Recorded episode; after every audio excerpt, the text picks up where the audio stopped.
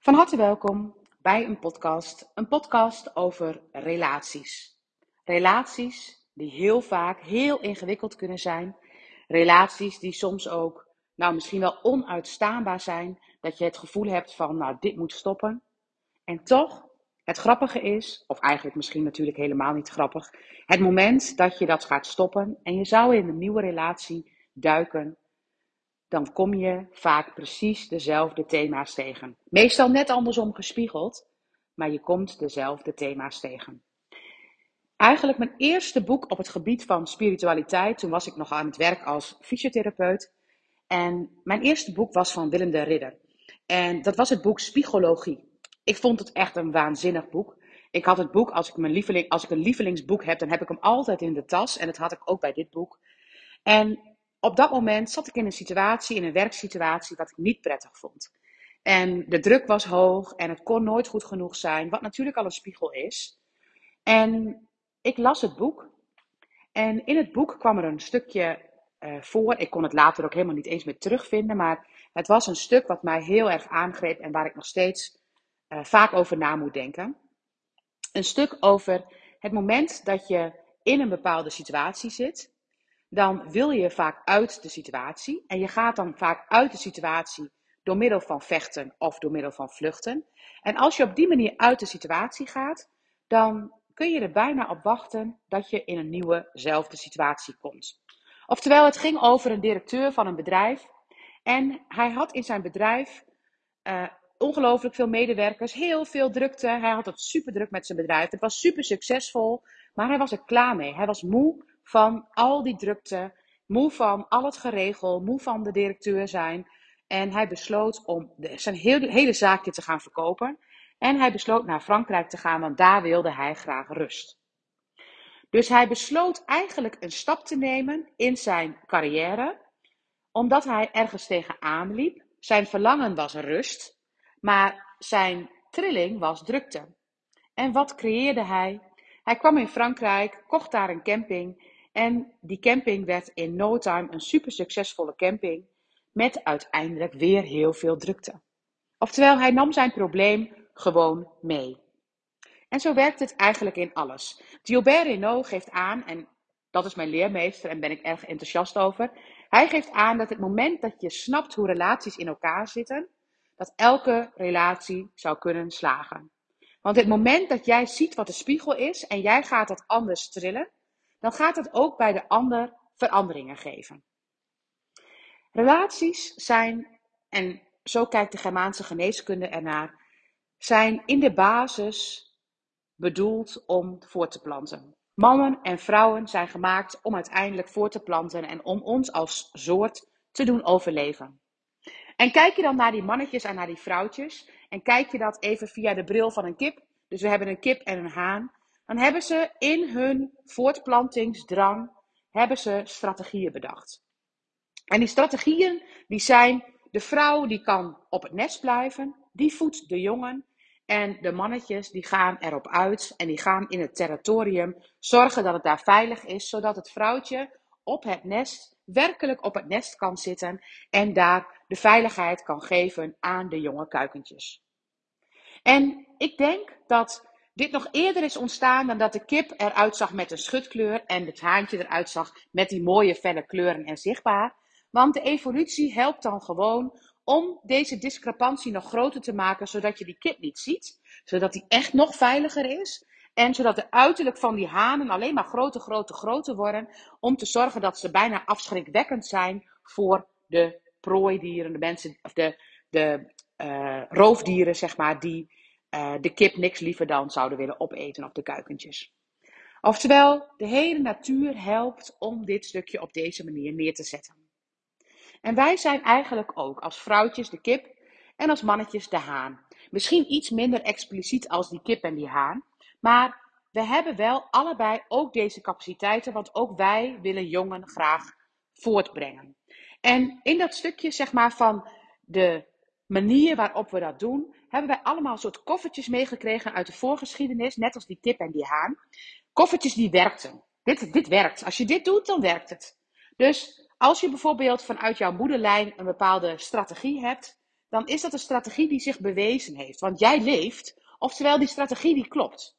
En als je dan de strategie van de haan neemt, de strategie van jouw vaders theorie, jij bent er ook, jij leeft. Dus ook die strategie die werkte. Dus als vanzelf nemen wij de strategieën van onze voorouders over ten aanzien van kipstrategieën en haanstrategieën.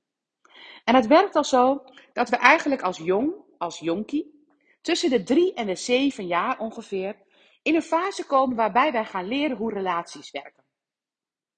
We gaan leren hoe die kip en die haan functioneren. En de manier waarop je dat dus ziet bij je ouders is heel bepalend voor de manier waarop jij in jouw leven de kip en de haan ziet en ervaart. En wat er dan gebeurt in die leeftijd tussen um, de drie en de zeven jaar, is dat jij als meisje van twee ouders kijkt naar je moeder en denkt, nou zo word ik ook, ik wil ook die kip worden. En dan kijk je naar je vader en dan denk je, zo'n haantje wil ik ook. Oftewel, het voorbeeld van je ouders neem jij over om het op die manier te gaan doen. Nou, en wat die kip dan doet, zeg maar, als het een meisje is, als jij een dochter hebt en je bent de vader en moeder van een dochter, dan kijkt die dochter dus, hoe doet mama dat? Hoe doet mama het kip zijn? En als ik dan later een haantje wil, hoe doet mijn vader het haan zijn? En een kip is eigenlijk altijd verliefd op een haan. Oftewel, als kind word je dan ook een beetje verliefd op een man zoals jouw vader. En kinderen tussen de drie en de zeven jaar, die worden dus ook een beetje tussen aanhalingstekens verliefd op papa. En stel je voor, papa voelt dat en papa voelt dat als verleidelijk.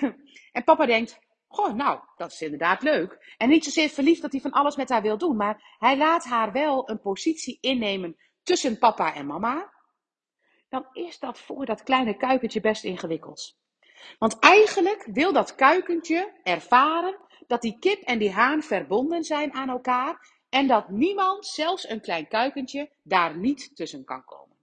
Want als dat kuikentje dat ervaart, dan gaat zij later op zoek naar een man van haar leeftijd. Zij wordt de kip en ze zoekt een haan, vaak zelfs in dezelfde leeftijdsvariatie als je ouders, tenzij je ouders dus in dat stukje een bepaalde strategie niet helemaal hebben gedaan zoals de natuur dat bedoeld heeft.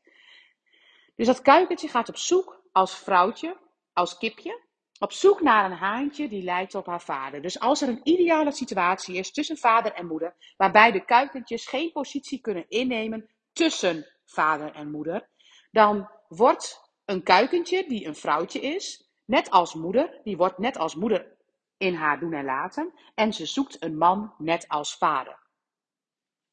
En je kunt je er iets bij voorstellen dat deze situatie soms ook wel eens anders werkt. Want we hebben heel veel thema's in relaties. En in de Germaanse geneeskunde, en daar geef ik een masterclass over, en dat is in mijn opleiding Je Lijf en Brein Zien, gaat daar heel veel over. Er zijn allemaal mogelijke veranderingen die ook in relaties veranderingen gaan geven. Dus stel je voor dat kleine kuikentje, dat heeft geen kip.